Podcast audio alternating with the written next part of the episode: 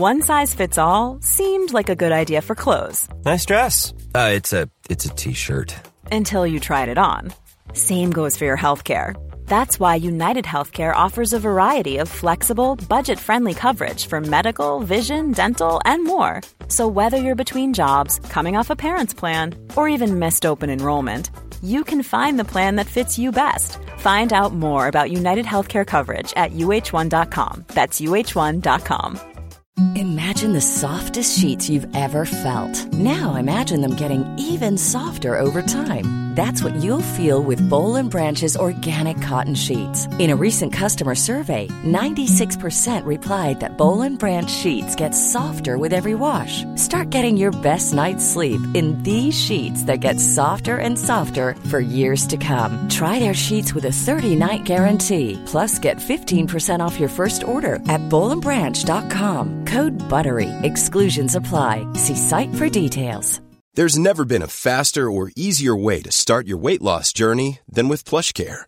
PlushCare accepts most insurance plans and gives you online access to board-certified physicians who can prescribe FDA-approved weight loss medications like Wigovi and Zepbound for those who qualify. Take charge of your health and speak with a board-certified physician about a weight loss plan that's right for you. Get started today at plushcare.com slash weight loss. That's plushcare.com slash weight loss. plushcare.com slash weight loss. می‌دونی حسه یه دختر بچه وقتی می‌فهمه کسی که تا حالا مامان صداش می‌زده مامانش نیست چیه؟ فکر می‌کنید تقابل دوتا مادر یعنی کسی که بچه رو بزرگ کرده و کسی که اون رو به دنیا آورده چه شکلیه؟ اگه این موضوع واسهتون جذابه شنیدن این اپیزود از دست ندید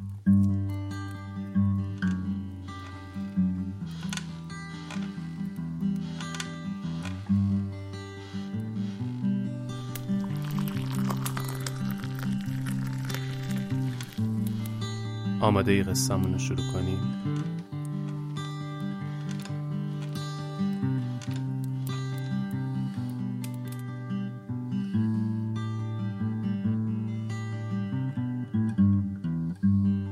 وقتتون بخیر.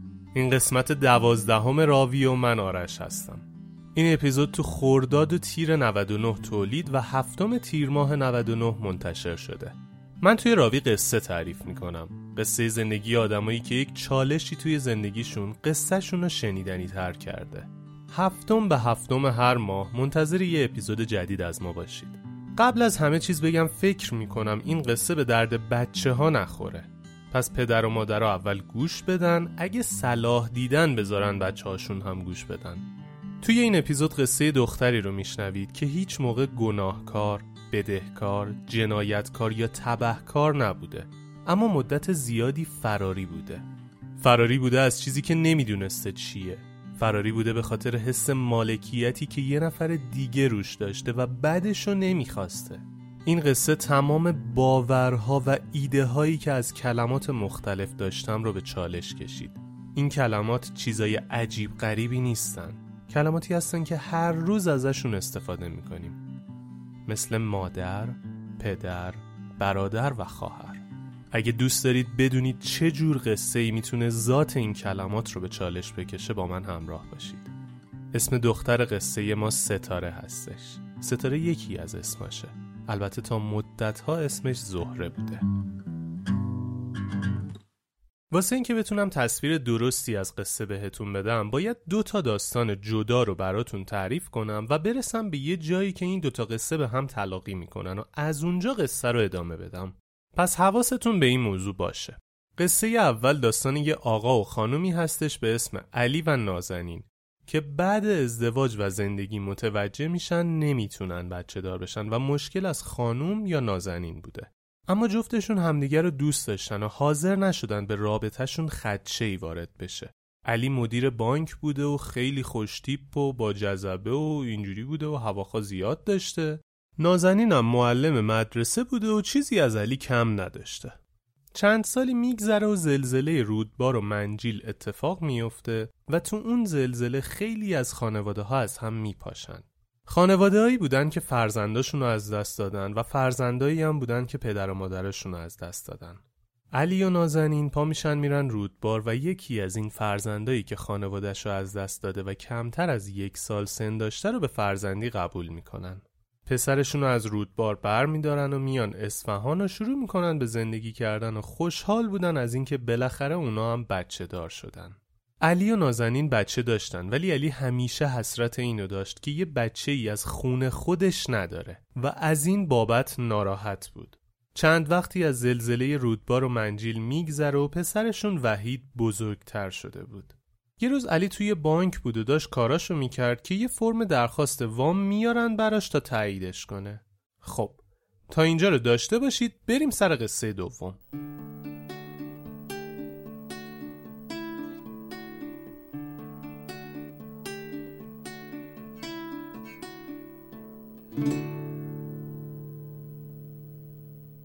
یه خانم دیگه ای بوده به اسم زینب که با یه آقای ازدواج می‌کنه و چند سالی زندگی می‌کردن و حاصل این ازدواج سه تا بچه بوده یه پسر و دو تا دختر. چند سالی از ازدواجشون گذشته بود یه سری مشکلات بین زن و شوهر و خانواده هاشون به وجود میاد که مجبور میشن از هم طلاق بگیرن و خانم هزانت هر سه تا بچه رو می‌گیره. ولی پسرشون میگه من می‌خوام با بابا زندگی کنم. اسم پسرشون هم سامان بوده. مادر و دوتا دختر میرن خونه پدر و مادر زینب زندگی می‌کنن و چند وقتی اونجا میمونن. زینب تصمیم می‌گیره زندگی خودش رو بسازه و دنبال این بوده که بتونه یه خونه ای برای خودش تهیه کنه و با بچه هاش به صورت مستقل زندگیشون رو شروع بکنن. به این در و اون در می‌زنه و می‌فهمه از یه بانکی با توجه به شرایط اون اگه اقدام کنه می‌تونه وام بگیره. یه روز میره اون بانکه و شرایط رو می‌پرسه و مدارکش رو میده و فرم درخواست وام رو می‌نویسه و کارمند اون بانک فرم رو می‌بره پیش رئیس بانک که تایید کنه. رئیس بانک کی بود؟ همون علی که چند دقیقه پیش قصهش رو ناتموم گذاشتم. از اینجا به بعد دیگه قصهشون به هم گره می‌خوره. علی اسم و مشخصات رو که می‌خونه می‌بینه این خانم دختر یکی از آشناهای پدرش هستش و به کارمندش میگه برو دعوتشون کن خودشون بیان. اون خانم که میاد هم صحبت میشن و همدیگه رو می‌شناسن و شروع می‌کنن از حال پدر و خانواده همدیگه صحبت کردن و یه سری خاطرات خانوادگی رو زنده می‌کنن. یه مقدار بیشتر که صحبت می‌کنن زینب میگه طلاق گرفته و در مورد شرایطش توضیح میده و به علی که رئیس بانک بوده میگه این وام رو برای اینکه بتونه زندگیشو از نو بسازه می‌خواد. داستان وام میفته تو حالت اداری خودش و زینب تو نوبت قرار می‌گیره. قضیه آشنایی با مدیر بانک واسه زینب همونجا تموم میشه. اما علی فکرایی میاد تو سرش. علی به ذهنش می‌رسه که می‌تونه از این خانم که مشخص بود با سه بچه قابلیت بچه دار شدن دوباره رو داره و از خانواده با اصل و نسبی هم بوده بچه دار بشه. نمی‌خواسته چیزی رو از زنش پنهون کنه. واسه همین میره خونه و این موضوع رو به نازنین هم میگه. نازنین هم مخالفتی نمی‌کنه. چون می‌دونسته که علی دوست داشته یه بچه از خون خودش داشته باشه. علی میره موضوع رو به زینب میگه ولی زینب مخالفت می‌کنه. میگه بابا تو زن داری. علی به زینب میگه اگه تو واسم بچه بیاری من بهت قول میدم زندگیت رو تأمین کنم و مراقبت باشم. زینب قبول نمی‌کنه و نزدیک یک سال و نیم دو سال علی هی می‌رفته پیش زینب. زینب می‌گفته نه. علی برمیگشته خونه و دوباره روز بعد از نو تا اینکه کم کم علی خودش رو تو دل زینب جا می‌کنه و زینب هم می‌بینه که آدمی نیست که بخواد دروغ بگه و زن اولش هم از نیتش خبر داره و زینب هم از علی خوشش اومده بود. بالاخره بعد دو سال قبول می‌کنه که با علی ازدواج کنه و بچه دار بشن. زینب حس می‌کرد احتیاج داره یه مردی تو زندگیش باشه که حمایتش کنه. خانواده زینب که متوجه میشن زینب چی کار کرده باهاش قطع رابطه می‌کنن چون به نظرشون کارش اشتباه بوده و نباید این کار رو می‌کرده. زینب برای به دنیا اومدن بچه چهارمش سختی عجیب غریبی رو تجربه کرد. خانواده زینب وقتی فهمیدن زینب حامل است دوباره ارتباطشون رو با زینب از سر گرفتن و مشکلاتشون رو گذاشتن کنار. پروسه حاملگی زینب خیلی براش سخت بود و مدام تحت نظر پزشک بود. چون این قضیه هم برای علی خیلی مهم بود مداوم پیش زینب بود و کمتر پیش نازنین می‌رفت. دختر کوچیک زینب چهار سالش بود و بالاخره بچه هاش هم نیاز به نگهداری داشتن با توجه به شرایط زینب. وقت به دنیا اومدن بچه میشه. و چون ازدواج زینب با علی به صورت رسمی نبود و تو شناسنامه ثبت نشده بود که بتونن دفترچه بیمه بگیرن برای زینب اونو با دفترچه بیمه نازنین می‌برن بیمارستان و بستریش می‌کنن. علی تا آخرین لحظه دعا دعا می‌کرده که بچه پسر باشه و وقتی دخترش به دنیا میاد تو ذوقش می‌خوره اما بازم دوستش داشته. وقتی می‌بینن بچه دختره زینب میگه می‌خوام اسمشو بذارم ستاره. اما علی میگه باید اسمشو بذاریم زهره. یه کلکلی می‌کنن و علی میگه باشه و میره شناسنامه بچه رو می‌گیره. اما هر موقع زینب به علی می‌گفته شناسنامه بچه رو ببینم علی یا تفره می‌رفته یا می‌گفته شناسنامه جایی و پیشم نیست و بالاخره یه جوری میپیچونده. زینب هم فکر می‌کرده حتما اسمشو ستاره نذاشته و می‌خواد کم کم اینو بهش بگه. واسه همین از نشون دادن شناسنامه بچه به زینب تفره می‌رفته. اما قافل از این موضوع بود که اون چیزی که مهمه اسم بچه نیست. اسم مادر بچه است.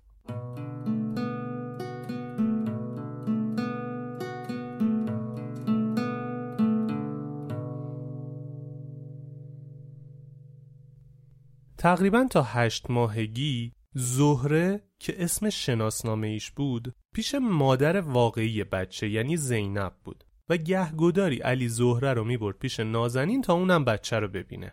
اما بعد از هشت ماهگی یه بار علی همه وسایل زهره رو جمع می‌کنه و زهره رو همراه خودش بر میداره و میره خونه خودش پیش نازنین بدون اطلاع زینب. زینب که متوجه این داستان میشه حالش بد میشه و دعوا و گریه می‌کرده و مدام در حال قش بوده. اما با تمام این تفاسیر این مدت علی بچه رو نمی آورده پیش زینب و فقط خودش سر می‌زده بهش. تا بعد دو هفته بچه رو میاره پیش زینب تا دلتنگیش رفت بشه و کمتر بهونه بگیره. زینب همچنان نمی‌دونسته چه خبره و فکر می‌کرده علی می‌خواد کاری کنه که نازنین هم بچه علی رو ببینه و تو بزرگ شدنش سهیم باشه. واسه همین یه خورده راه میومده و هیچ موقع فکرش هم نمی‌کرد که چی تو ذهن علی میگذره. این داستان که زهره پیش نازنین بزرگ بشه تا یک سالگی بچه ادامه پیدا می‌کنه و زینبم به هفته یکی دو روز دیدن بچه قناعت می‌کرده. بعد تولد یک سالگی بچه متوجه میشن که علی یعنی پدر زهره سرطان خون داره. چند وقتی میفته دنبال دوا و درمون که تو این مدت دوباره زینب کمتر زهره رو می‌دید. بعد دو سه ماه جوابش می‌کنن و میگن برای درمانش باید بره انگلیس. کارشو می‌کنه و میره انگلیس برای درمان و دیگه علی جایی نبوده که زهره رو ببره پیش زینب تا مادر با دخترش دیدار تازه کنه. زینب بعد یه مدت که خیلی دلتنگی می‌کنه خودش را میفته میره دم خونه علی و نازنین و می‌خواد که بچه رو ببینه و هر بار نازنین بهش بیمحلی می‌کنه و درشو باز نمی‌کنه. زینبم به هر راهی می‌تونسته متوسل میشه. التماسش می‌کنه گریه می‌کنه قسمش میده هیچ جوره درو باز نمی‌کنه. بعضی روزا از صبح تا شب بست میشست دم خونهشون تا بلکه دلش به رحم بیاد. از هر ده باری که زینب می‌رفته دم خونه نازنین اون یه بار میذاشته زینب بیاد و بچهشو ببینه. تازه اونم به خاطر علی بود که از انگلیس زنگ می‌زد به نازنین می‌گفت بزار زینب بیاد زهره رو ببینه. این قضیه نزدیک 6 ماه ادامه پیدا می‌کنه تا علی از انگلیس برمیگرده. لاغر و استخونی شده بود. به خاطر شیمی درمانی هیچ مویی رو سرش نبود و دکترها ازش قطع امید کرده بودن. با برگشتن علی هم داستان اجازه ندادن نازنین به زینب که بچهش رو ببینه ادامه پیدا می‌کنه. اینو بگم که نازنین زهره رو خیلی دوست داشته و عین پروانه دورش میگشته ولی نمی‌خواست که زینب بالا سر زهره بیاد. علی تو بیمارستان چند وقتی بستری میشه و بیشتر زینب بهش سر می‌زده و پیشش بود و ازش مراقبت می‌کرد تا نازنین. تا اینکه مرخصش می‌کنن و تقریبا همه تجهیزات پزشکی رو میارن تو خونه و اونجا ازش نگهداری می‌کردن که باز هم نازنین اجازه نمی‌داده زینب بیاد خونشون نه برای دیدن زهره نه برای دیدن علی. زینب فقط وقتایی که علی رو میبردن بیمارستان می‌تونست علی رو ببینه. این داستان یک سالی ادامه داشته تا یه روز علی بلند میشه میره هموم و کفنش رو بر میداره و زنگ اورژانس می‌زنه که بیان ببرنش بیمارستان. نازنین و وحید پسرشون مدام گریه می‌کردن و زهره هم که تقریبا سه چهار سالش شده بود و نمی‌دونست چه خبره با دیدن گریه اونا گریه می‌کردن. علی میره بیمارستان و روز بعد میره تو کما. تو این مدت زینب کامل پیشش بوده و بعد از پنج روز که علی تو کما بوده از دنیا میره.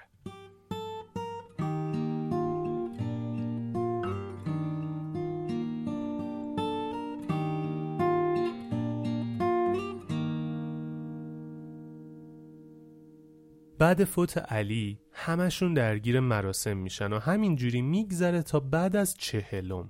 نازنین چهلم رو تو خونه گرفته بود. خونهشون از این خونه ویلایی های دوبلکس حیات دار بود. روز بعد از مراسم چهلم نازنین تو حیات بود و داشت اونجا رو جمع و جور می‌کرد و وحید هم کمکش می‌کرد. زهره تو خونه بود که تلفن زنگ می‌خوره. علاوه بر زینب زن علی و مادر زهره یکی از اقوام نزدیک نازنین بود که اسم اونم زینب بود. زهره که تلفن رو بر میداره و صحبت می‌کنه کسی که پشت تلفن بوده خودش رو زینب معرفی می‌کنه و قربون صدقه زهره میره. زهره هم فکر می‌کنه این زینب همون زینب فامیل نازنین و میگه دلم برات تنگ شده خاله زینب بیا خونمون برام لواشکم بگیر. زهره چهار سالش بوده. زینب خیلی خوشحال و خندون که بالاخره می‌تونه بره بچهش رو پس بگیره و ببره پیش خودش زندگی کنه را میفته میره دم خونه نازنین و زنگ می‌زنه و خودش رو معرفی می‌کنه اما نازنین در رو باز نمی‌کنه. نازنین به وحید پسرش میگه برو تو خونه و زهره رو ببر تو اتاقش. زینب که می‌بینه هیچ جوره به بچهش نمی‌رسه شروع می‌کنه داد و بیداد که اومدم بچم و ببرم بچم و به هم پس بده و این حرفا. نازنینم بهش میگه بچه تو پیش ما نیست. زهره بچه منه مادرش هم تو نیستی. دست از سرمون بردار. زینب همه چیزو تحمل کرده بود ولی اینکه بگن مادر بچهش نیست واسش زور داشت. یه خورده که با نازنین دهن به دهن میشه نازنین تو دعوا میگه مادر زهره کسیه که اسمش تو شناسنامه زهره باشه. زینب وا میره. تازه فهمیده بود چه اتفاقی افتاده. چرا با دفترچه بیمه نازنین برای زایمان بستری شده؟ چرا بعد به دنیا آمدن بچه حتی یک بار هم شناسنامه زهره رو ندیده و خیلی چراهای دیگه؟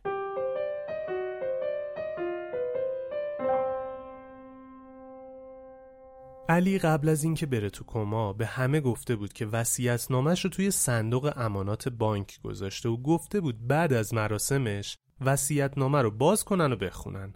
وقتی زینب به برادر علی که وکیلش هم بوده این موضوع رو میگه با هم میرن که صندوق رو باز کنن و به وصیتش عمل کنن. زینب به این امید بود که شاید توی وصیت مدرکی باشه که بتونه زهره رو از نازنین پس بگیره. وقتی میرن و صندوق رو باز می‌کنن می‌بینن ای دل غافل جا تره و بچه نیست.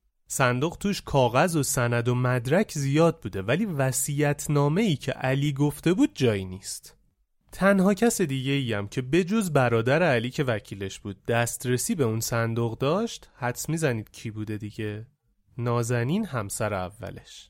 از طرف دیگه همه می‌دونستن علی تقریبا 90 درصد داراییشو به نام زهره کرده بود و نازنین هم اگه می‌خواست کوتاه بیاد و زهره رو به زینب پس بده به خاطر تعداد زیاد ملک و املاکی که از دست می‌داد خانوادش تحریکش می‌کردن و مانعش می‌شدن. برادر علی می‌گفت که علی قبل از اینکه به کما بره بهش گفته بوده که زهره باید بره پیش زینب زندگی کنه. زینب هم چون این رو می‌دونست تا قبل از مراسم چهلم اقدامی نکرده بود. چون نمی‌خواست غم جدایی جدیدی دوباره به نازنین فشار بیاره. تازه شوهرش رو از دست داده بود و بالاخره نازنین هم سه سال بود زهره رو این بچه خودش بزرگ کرده بود. یعنی حتی تو اون شرایط که زینب خودش هم غم و غصه داشته بازم به فکر این بوده که نازنین رو ناراحت نکنه. زینب اعصابش از خودش به خاطر صبر و تحملی که کرده بود داغون بود. هیچ مدرکی دستش نبود که بتونه ثابت کنه زهره دختر اونه. ولی خودش که می‌دونست. فهمید باید یه جوری ثابت کنه که زهره حاصل ازدواج اون با علی بوده و بهترین راه آزمایش ژنتیک هستش. ولی کار راحتی نبوده. علکی که نمیشه بری بگی آقا این بچه من ازش تست بگیرید.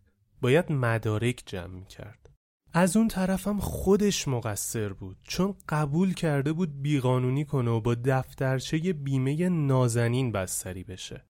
می‌دونست خیلی باید درد سر بکشه ولی بچهش بود نمی‌تونست ازش بگذره. زینب وکیل می‌گیره و با راهنمایی های همون برادر علی که وکیل علی هم بوده میفته دنبال ثابت کردن و مجبور کردن نازنین به آزمایش دی ای. اما همون جوری که گفتم این پروسه یکی دو روزه نبوده. زینب میفته دنبال اینکه مدارک جمع کنه و بگه زهره دختر اون هستش و اسمش هم ستاره است نه زهره.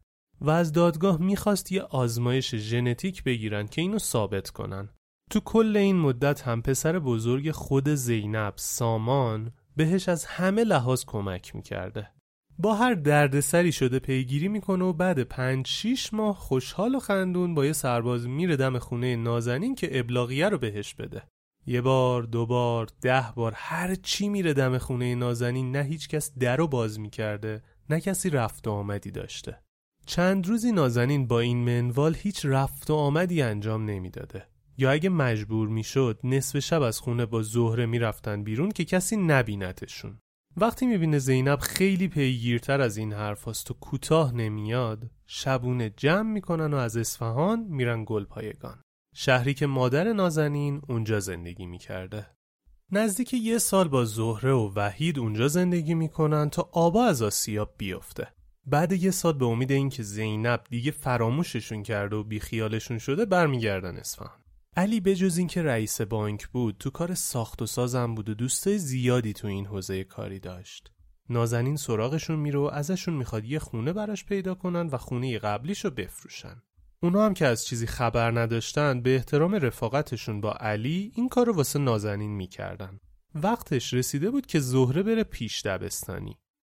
به واسطه اینکه خودش معلم بود و آشناهای زیادی داشت زهره رو جوری ثبت نام می‌کرده که هیچ مدرکی از اسم و مشخصاتش جایی ثبت نشه و قابل پیگیری نباشه.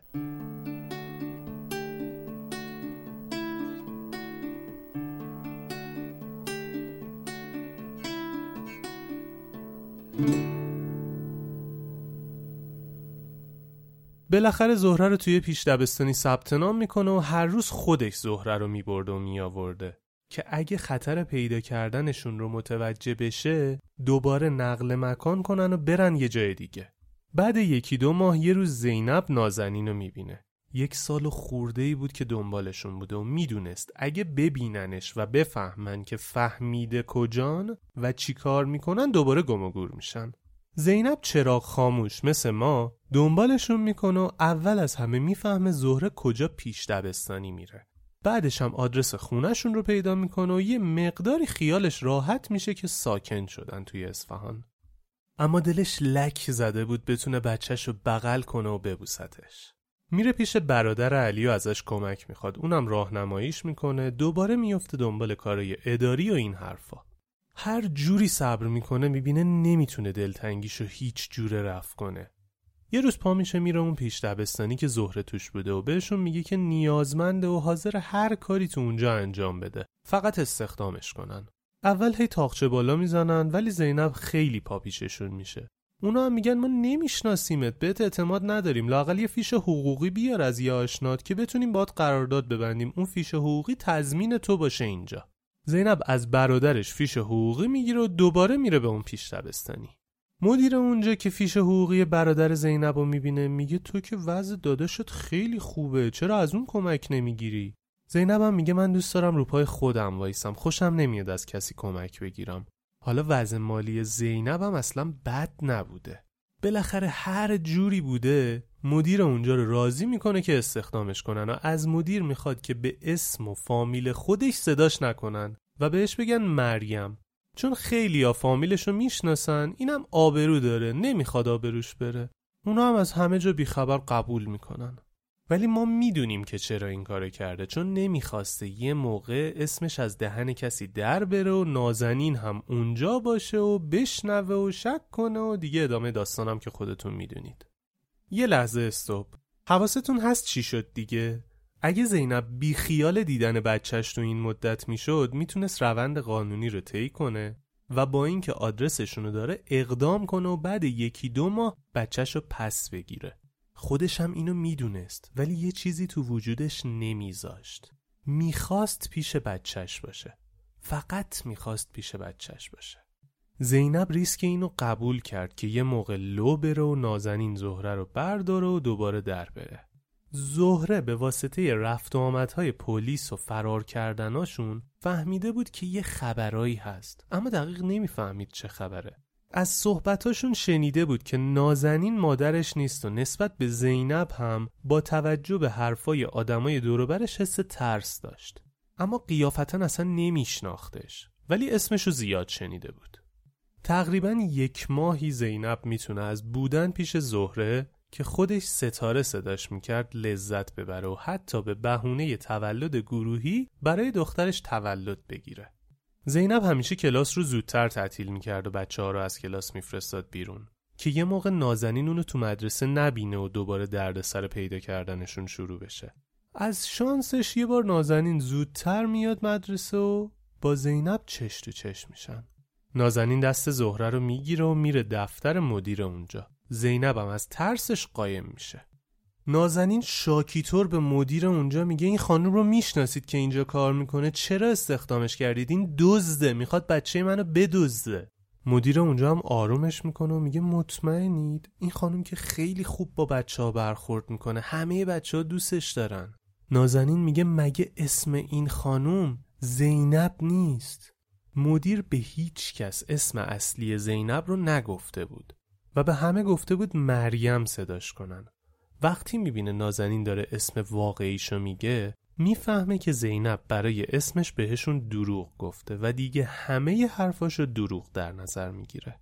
نازنین پرونده زهره رو می‌گیره و از اونجا میره. زینب که میره پیش مدیر اونجا تا بهشون توضیح بده حرفشو گوش نمیدن و میگن اخراجی. زینب میگه من هر چقدر هم دلیل کارامو توضیح بدم شما باور نمی‌کنید. پس فقط میرم. حقوقی هم نمی‌خوام.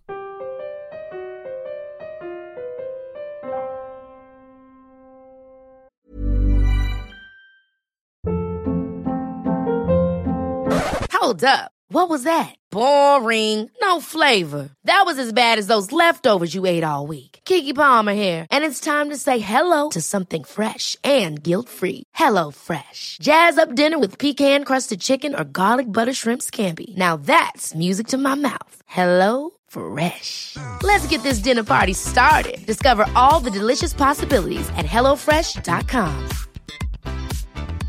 Hiring for your small business? If you're not looking for professionals on LinkedIn, you're looking in the wrong place. That's like looking for your car keys in a fish tank. LinkedIn helps you hire professionals you can't find anywhere else, even those who aren't actively searching for a new job but might be open to the perfect role. In a given month, over 70% of LinkedIn users don't even visit other leading job sites. So start looking in the right place. With LinkedIn, you can hire professionals like a professional. Post your free job on linkedin.com slash achieve today. و این اتفاق شروع دوباره فرار کردنای نازنین از دست زینب و مامورای پلیس میشه. نازنین به پسرش علی میسپره که یه خونه پیدا کنه و اساس کشی کنه و خودش با زهره میرن ترکیه تا دوباره آبا از آسیاب بیفته. دو ماه اونجا میمونن و برمیگردن اصفهان. دوباره زهره رو توی مدرسه ثبت نام می‌کنن بازم بدون ثبت توی جایی که قابل پیگیری نباشه. چند وقتی میگذره تا این بار زینب با سامان پسرش و پلیس میره دم خونه نازنین. نازنینم از همه جا بیخبر در رو باز می‌کنه و می‌بینه سرباز دم در و ابلاغیه دادگاه رو بهش میدن. قضیه از این قرار بود که فلان روز باید برن آزمایش دی ای بدن وگرنه حکم دستگیری نازنین صادر میشه و تحت تعقیب قرار می‌گیره. این بار هم زینب از قبل پیداشون کرده بود ولی دیگه جلو نرفته بود تا بتونه دخترش رو پس بگیره. نازنین با خودش برنامه ریخته بود که میره آزمایش میده و به دکترا پول میده که جواب آزمایش رو عوض کنن. زهره اینجاها دیگه از حرفا فهمیده بود که نازنین مادر واقعیش نیست. اما با این اوصاف نازنین رو خیلی دوست داشت. روز موعود می‌رسه و نازنین و زهره از یه طرف میرن آزمایشگاه زینب و پسرش هم از یه طرف دیگه. زینب که می‌دونست نازنین با پول تا حالا کاری کرده که برای زهره هیچ پرونده تحصیلی باز نشه تا قابل پیگیری باشه اینجا هم دنبال یه موقعیتیه که دکترا رو بخره. واسه همین یه لحظه هم نازنین رو تنها نمیذاشت. به پسرش سامانم سپرده بود که شیش دنگ حواسش به نازنین باشه.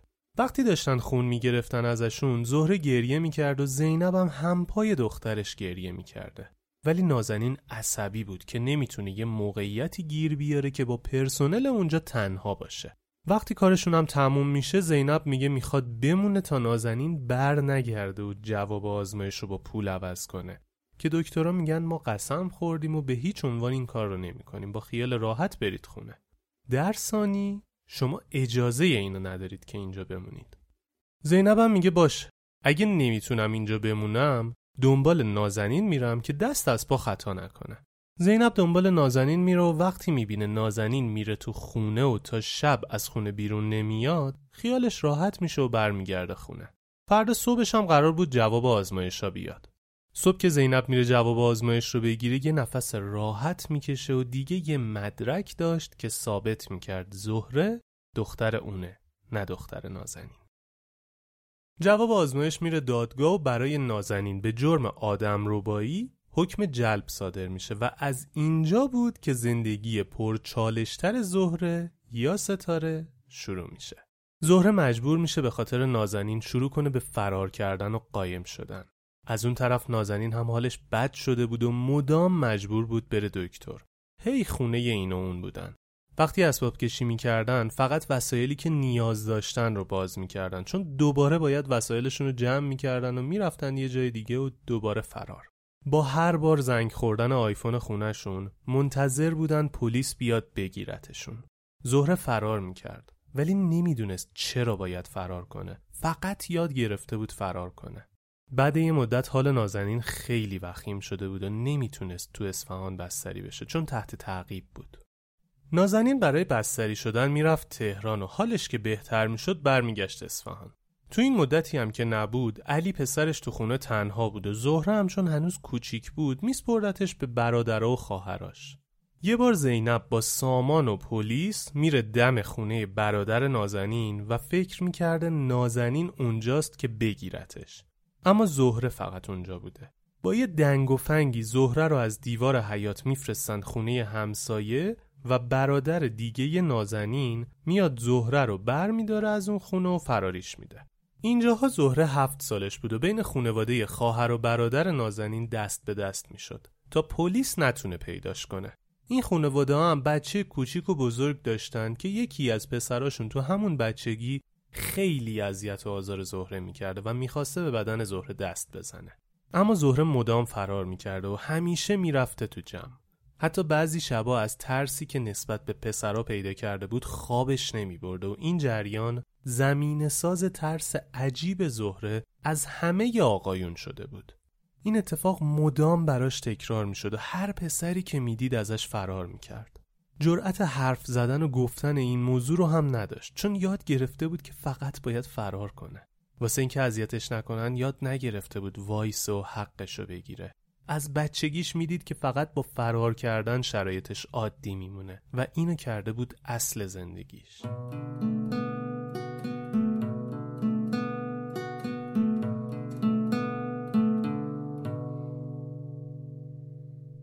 نزدیک دو سال این جریان ادامه داشت. تو همین هاگیر واگیر بود که معلوم میشه نازنین سرطان معده گرفته. دیگه راحت نمی‌تونست بره تا تهران یا جای دیگه که بستری بشه و تو همون اصفهان با دفترچه بیمه خواهرش بستری می‌شد که نتونن پیداش کنن. نازنین یه مدت توی بیمارستان توی اصفهان بستری میشه و بعدش برمیگرده خونه پیش وحید پسرش و زهره دخترش. پسرش تنهایی زندگی سختی رو تجربه کرده بود و دخترش زهره رو هم که در جریانید. برای این میگم زندگی سخت چون بعضی وقتها وحید می‌گفت بیا نازنین رو بکشیم و از دستش راحت بشیم. وحید زهره رو دوست داشت ولی همیشه اذیتش می‌کرد. حتی یه بار یه مار میاره تو خونه و ول می‌کنه که زهره رو بترسونه. زهره هم با دیدن مار قش می‌کنه ولی خدا رو شکر سالم میمونه. بعد از دیدن اون مار و رفتارای وحید برادرش مدام میترسید تو خونه خوابش ببره و اتفاقی براش بیفته. همیشه تو خوابش کابوس می‌دید و از جاش بلند می‌شد و باز هم میترسید هر چیزی از این اتفاقا رو به کسی بگه. به واسطه اینکه نازنین تو خونه مونده بود و پرستارا میومدن خونه بهش رسیدگی می‌کردن، زهره همه کار یاد گرفته بود. آمپول می‌زد سرم عوض می‌کرد پانسمان عوض می‌کرد آشپزی خونه با اون بود درس می‌خوند.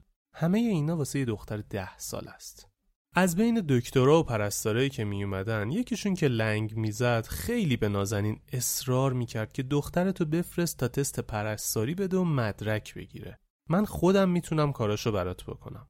نازنین چیزی نمی‌گفت اما زهره خودش اصلا دوست نداشت این کارو بکنه و از اون آقا هم اصلا خوشش نمیومد. یه روز اون آقا به زهره اصرار می‌کنه و میگه بیا پایین من تو ماشین فرم ثبت نام دوره رو دارم. می‌تونم ازت تست بگیرم ببینم می‌تونی قبول بشی یا نه. با اصرار اون آقا و اوکی دادن نازنین زهره میره پایین. اون آقا در عقب ماشین رو باز می‌کنه تا زهره میره جلوی در به زور میندازتش تو ماشین و می‌خواسته که بیفته روش.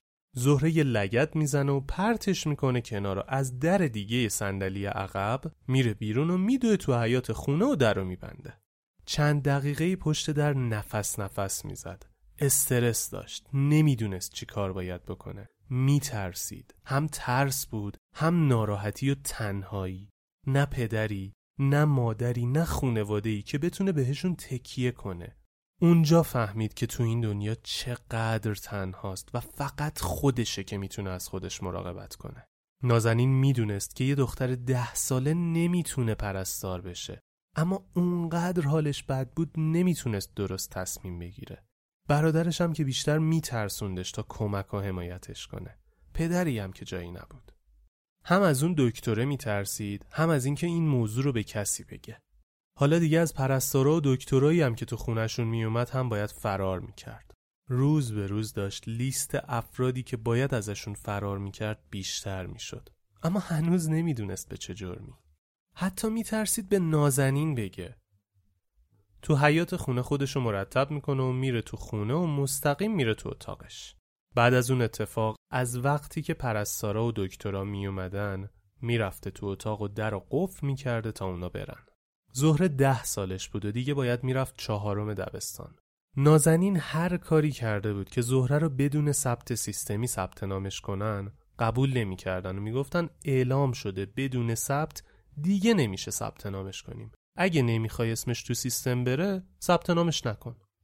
بالاخره زهره رو ثبت نامش می‌کنه و کلاس چهارم دبستان زهره شروع میشه. چند وقتی میگذره و یه شب زهره از استرس و ترس خوابش نمیبرده. نمی‌دونسته چه خبر و دلش شور می‌زده. تا صبح تو رخت خوابش بیدار بوده و صبح واقعا نمی‌خواسته بره مدرسه. نازنین هم حالش بد شده بود و مجبور بود برای دوا و درمونش دوباره بره تهران. زهره و وحید تو خونه بودن و زهره ترجیح میده به جای تو خونه موندن پاشه بره مدرسه.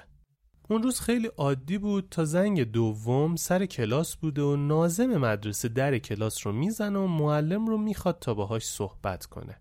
زهره بازم احساس استرس کرده بود. معلم برمیگرده تو کلاس و هیچ خبری نمیشه. زهره یه مقدار آروم میشه. تا یه دفعه سه تا خانم قوی هیکل میان تو میرن سر وقت زهره و سفت میگیرنش تا دیگه فرصتی برای فرار کردن نداشته باشه. زهره رو کت بسته با خودشون می‌برن تو دفتر مدیر و در دفتر مدیر رو هم قفل می‌کنن.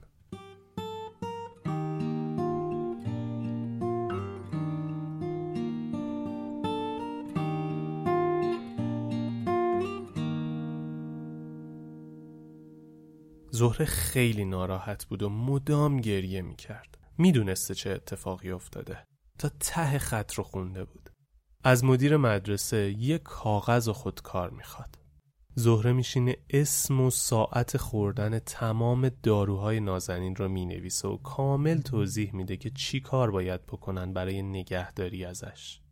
وحید پسر نازنین و برادر ناتنی زهره میاد مدرسه. تا زهره وحید رو می‌بینه بغلش می‌کنه و شروع می‌کنه به گریه کردن. کاغذ رو میده به وحید و میگه مراقب مامان باش. تو رو خدا مامانو نکش. حواست بهش باشه. مامان مریضه. این لیست داروهاشه و ساعتهایی که باید بخورتشون. تو رو خدا مراقبش باش. با ماشین میبرنشون دادگاه و تو دادگاه می‌فهمه تو این چند سال که از همه چی فرار می‌کرده زینب دوباره ازدواج کرده و تو کرج زندگی می‌کنه. الانم سامان پسر بزرگ زینب که اصفهان بوده دنبال این کارا بوده. به زینب خبر میرسونن که ستاره رو پیدا کردیم. بیا اصفهان. تا میشنوه را میفته بیاد که شب برسه اصفهان. از اون طرفم به وحید میگن به نازنین زنگ بزنه بگه بیاد. توی دادگاه وحید و خواهرای نازنین هم اومده بودن و زهره که هنوز لباس فرم مدرسهش تنش بود مثل ابر بهار گریه می‌کرد و کل لباساشو از اشک خیس کرده بود.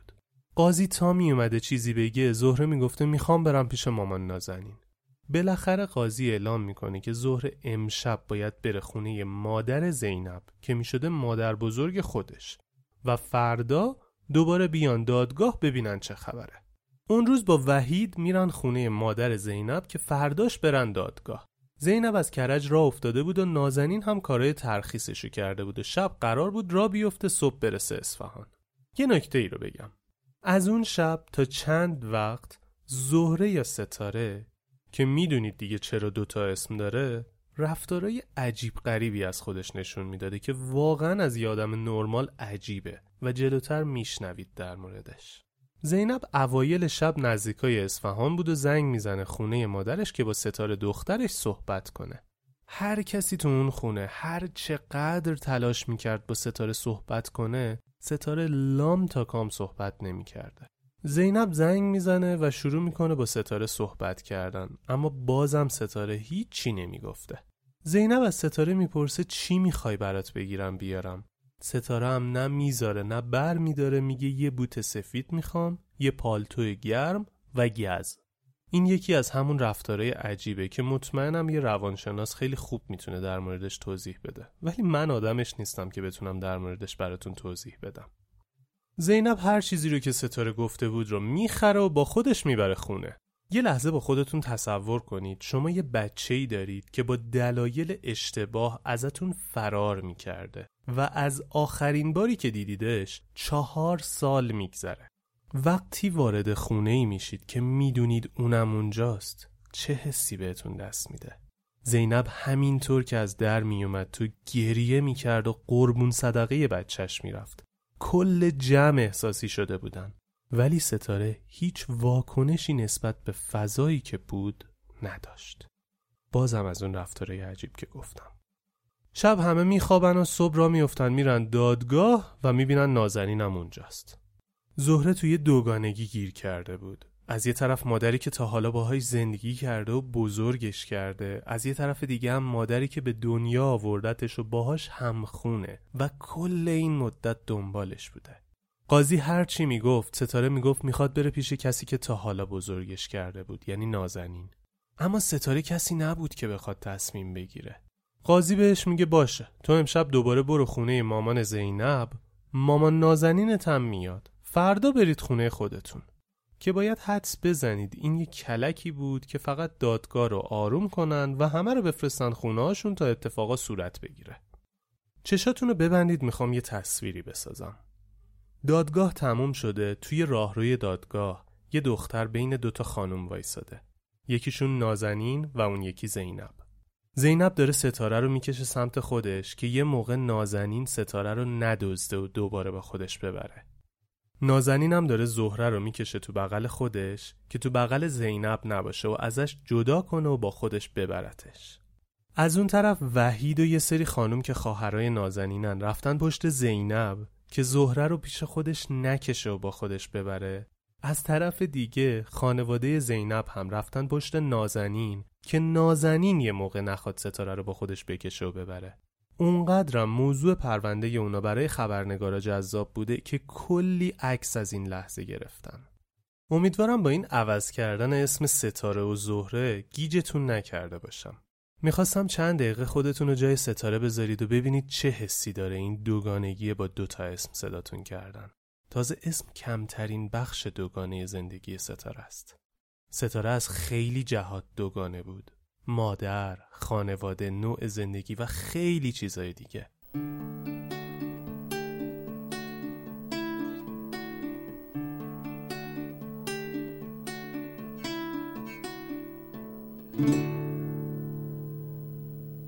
از دادگاه را میافتن و همه میرن سمت خونه مادر زینب و نازنین و وحید پسرش هم تا سر شب اونجا بودن. ستاره تو اتاق بود و داشت تو دفتر کتاباش دنبال یه چیزی میگشت که یهو صدای جیغ زدنای نازنین میاد که میگه من بدون دخترم جایی نمیرم. اون دخترمه من بزرگش کردم و یه سری حرفای دیگه. چند نفری نازنین رو به زور از خونه بیرونش می‌کردن. چند نفری هم ستاره رو گرفته بودن که نره نزدیک. و نازنین و ستاره چشم تو چشم هم گریه می‌کردن و زار می‌زدن. بالاخره نازنین رو بیرون می‌کنن و ستاره داد می‌زد و می‌گفت می‌خوام پیش مادرم باشم. تا کم کم بعد نیم ساعت گریه کردن و داد زدن یهو آروم میشه و میره تو خودش. بعد چند دقیقه بلند میشه و میگه می‌خوام موس شکلات درست کنم. بعد این نیم ساعت اصلا انگار نه انگار که بعد از ده سال از یه خانواده جدا شده و رفته پیش یه خانواده جدید که تقریبا هیچ کدومشون رو نمی‌شناسه. ستاره میره تو آشپزخونه و دونه دونه میگه چی می‌خواد و هر چیزی که می‌خواد رو بهش میدن و شروع می‌کنه به درست کردن موس شکلات. و همشون با هم میشینن می‌خورن و تمام. دیگه نه گریه می‌کنه نه حرفی از نازنین می‌زنه. نه اینکه فقط به نازنین حسی نداشته باشه ها کلا به هیچ چیز و هیچ کس تا مدتی هیچ حسی نداشت. همچنان تو شک بود. نمی‌تونست قبول کنه چه اتفاقی براش افتاده بعد یکی دو هفته نازنین اومد به ستاره سر زد ولی ستاره هیچ حسی نسبت بهش نداشت و کلا انگار یکی دیگه شده بود تو اون یکی دو هفته کارای شناسنامه جدید ستاره با اسم مادر واقعیش انجام میشه و براش شناسنامهش رو صادر می‌کنن.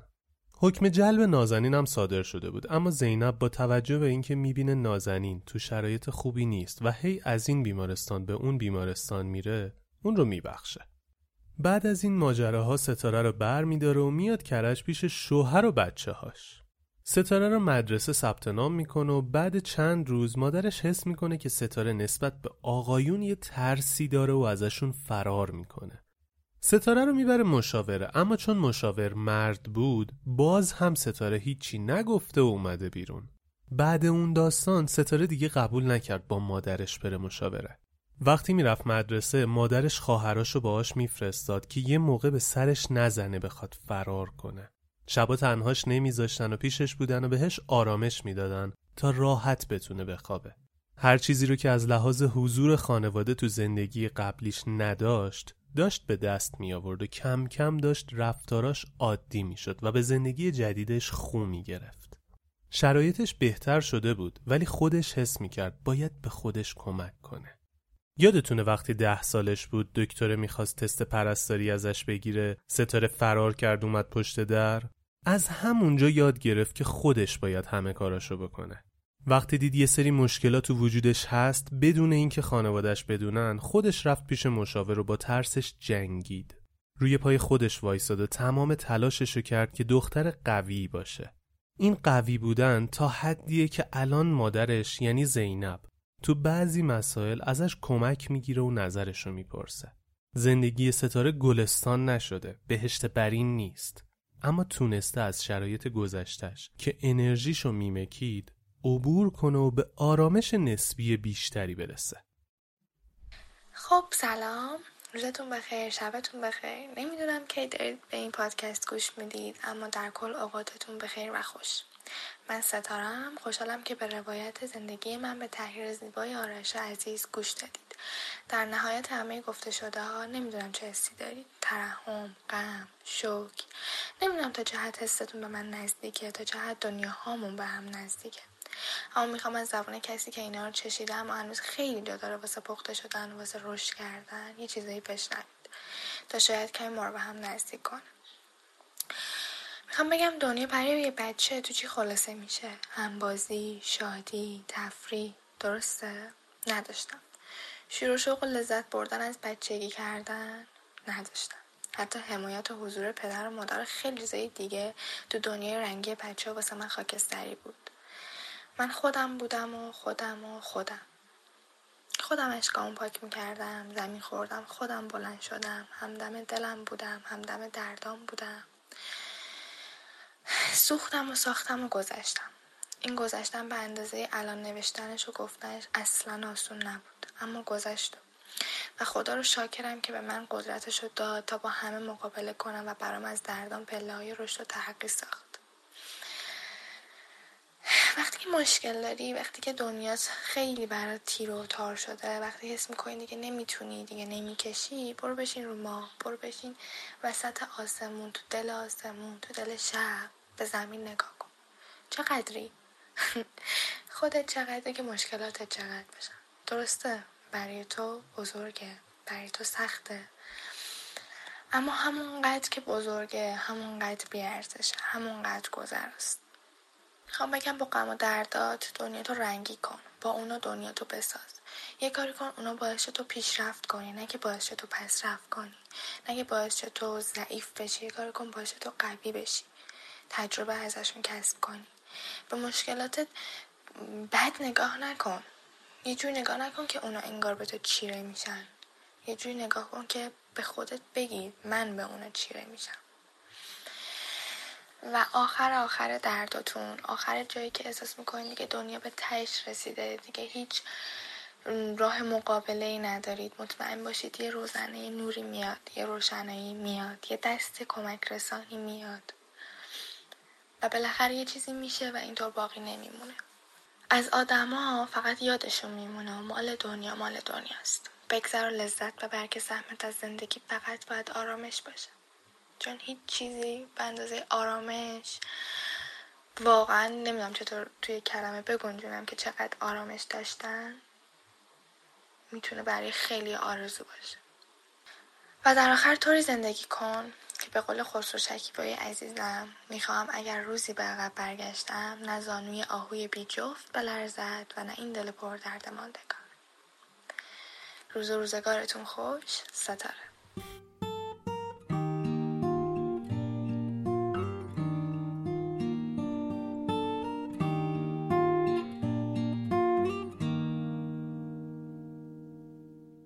واسه شما هم مثل من معنی کلمات به چالش کشیده شد؟ شما هم قصه براتون عجیب غریب بود؟ داستان زندگی این دختر به من حس قدرت میده. اینکه اگه خودمون بخوایم می‌تونیم همه چیز تغییر بدیم.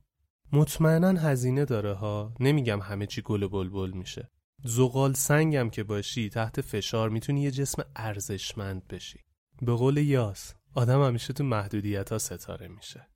این داستان به من ارزش خونواده رو یادآوری می‌کنه. ارزش حضور پدر و مادر و خواهر و برادر. حتی اگه این افراد هم خونت نباشن. اینکه حضور یک خانواده در کنار آدم چقدر می‌تونه کمک کنه و حداقل پشتمون رو قرص کنه. گیجم. واقعا گیجم و نمی‌دونم چی باید بگم. قبل اینکه بخوام در مورد قرارایی که با خودم گذاشتم براتون بگم چند تا نکته رو می‌خوام اشاره کنم. اول اینکه اگه این اپیزود براتون درس داشت و شنیدنش براتون جذاب بود ازتون می‌خوام که این اپیزود و پادکست راوی رو به دوستاتون معرفی کنید پادکست راوی رایگانه و تا همیشه هم رایگان میمونه و شما هیچ هزینه ای بابت گوش دادنش پرداخت نمی کنید. ولی می‌تونید با معرفی کردن ما به دوستاتون به ما کمک کنید که منظمتر و با انرژی بیشتری به تولید پادکست بپردازیم و زود به زودتر مهمونتون بشیم. توی شبکه های اجتماعی ما رو دنبال کنید خبرهای تکمیلی قصه ها رو اونجا می‌ذاریم. اگه کسی رو می‌شناسید که چالش شنیدنی رو تو زندگیش تجربه کرده حتما به ما معرفیش کنید. به قول یکی از طرفدارامون توی اینستاگرام نمی‌دونم کجایی و چی کار می‌کنی ولی پیدات می‌کنم قصت رو میشنوم و به گوش همه میرسونمشون بهشون اینو بگید بعد از اینکه قصه ستاره رو شنیدم چند تا قرار با خودم گذاشتم قرار اول با خودم قرار گذاشتم که با بچم دوست باشم و به خاطر گفتن حقیقت هیچ موقع تنبیهش نکنم. تا همیشه حقیقت رو بهم بگه و جایی که لازمه به اون نحوی که لازمه ازش دفاع کنم و حامیش باشم قرار دوم.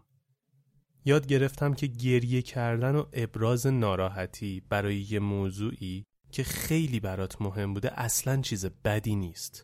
این کار ما رو برای رهایی از اون اتفاق آماده می‌کنه.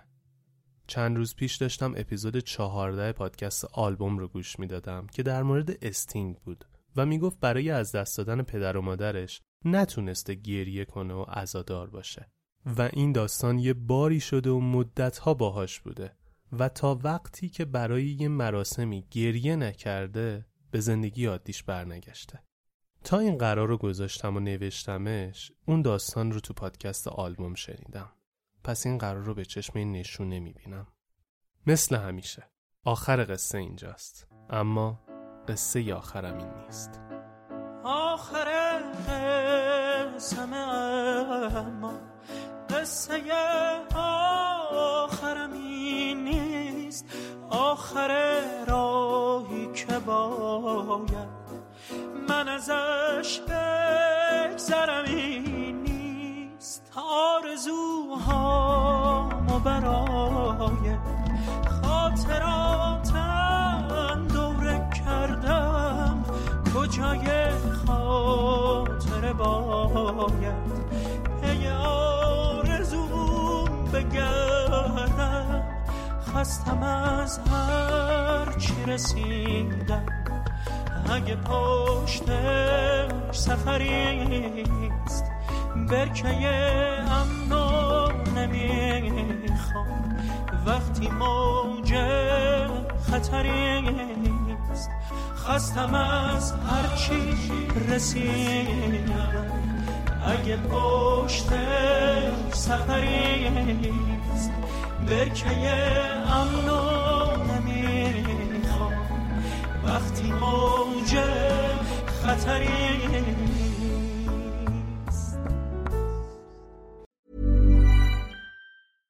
Ever catch yourself eating the same flavorless dinner three days in a row? Dreaming of something better? Well, HelloFresh is your guilt-free dream come true, baby. It's me, Kiki Palmer. Let's wake up those taste buds with hot, juicy pecan-crusted chicken or garlic butter shrimp scampi. Mm. Hello Fresh. Stop dreaming of all the delicious possibilities and dig in at HelloFresh.com. Let's get this dinner party started. Hi, I'm Daniel, founder of Pretty Litter. Did you know cats tend to hide symptoms of sickness and pain? I learned this the hard way after losing my cat, Gingy. So I created Pretty Litter, a health monitoring litter that helps detect early signs of illness by changing colors, saving you money and potentially your cat's life. Pretty Litter is veterinarian developed, and it's the easiest way to keep tabs on your fur baby's health right at home. Go to prettylitter.com and use code ACAST for 20% off your first order and a free cat toy. Terms and conditions apply. See site for details.